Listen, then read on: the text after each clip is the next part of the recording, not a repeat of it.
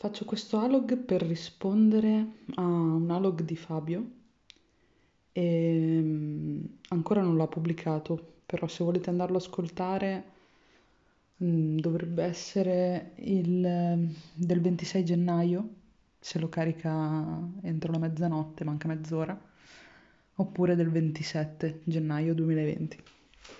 E sto facendo questo alog in risposta perché me lo ha girato, si stava domandando se pubblicarlo. Gli consiglierò assolutamente di, di farlo nei suoi dialoghi.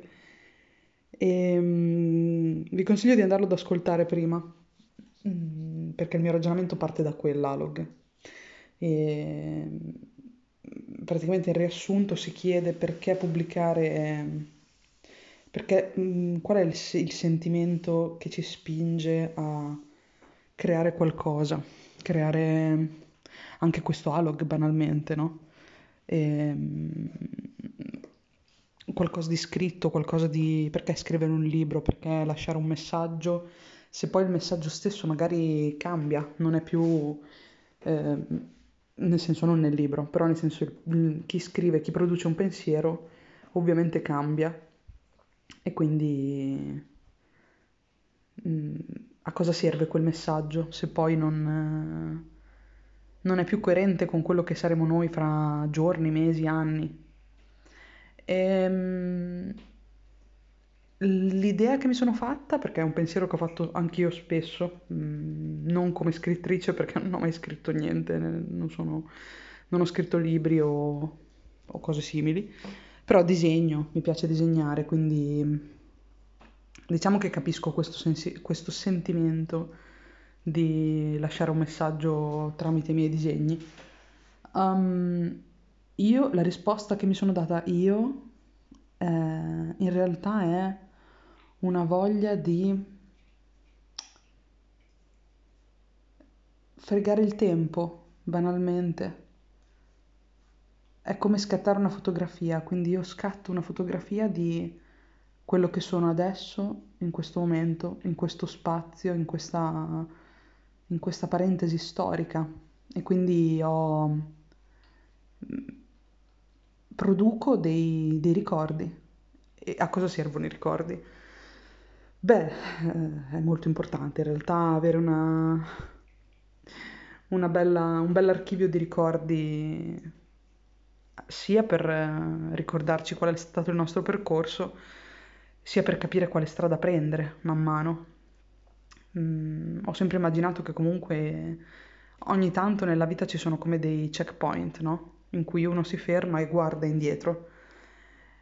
E probabilmente l'atto di lasciare mm, impressi nei nostri ricordi le cose migliori di noi, no? Che possono essere appunto un libro, una foto, una registrazione, un disegno sono sempre appunto dei messaggi che lasciamo a noi stessi probabilmente più che agli altri, come dice Fabio. E per me è proprio facendo un passo ulteriore in questo ragionamento, è un voler ingannare il tempo, è un voler ingannare appunto questa vita mutevole che sembra sfuggirci di mano, proprio perché il tempo che passa eh, non dipende da noi, non è sotto il nostro controllo, quindi è sicuramente una forma di egoismo di voler esistere al di là del tempo e di voler restare in qualche modo impresso eh, anche per pochi, anche solo per uno, mm, per sempre. Per sempre poi è, è ridicolo perché ovviamente tutto sparirà nei secoli e nei millenni però è, una, è come voler lanciare una parte di se stessi oltre la nostra morte. E quindi avere, secondo me, appunto, il controllo sul tempo è questo. Sapere che comunque prima o poi moriremo, quindi non esisteremo più, mh, ci mette una profonda dist- tristezza come immaginario. Per cui imprimere qualcosa, un pensiero, un...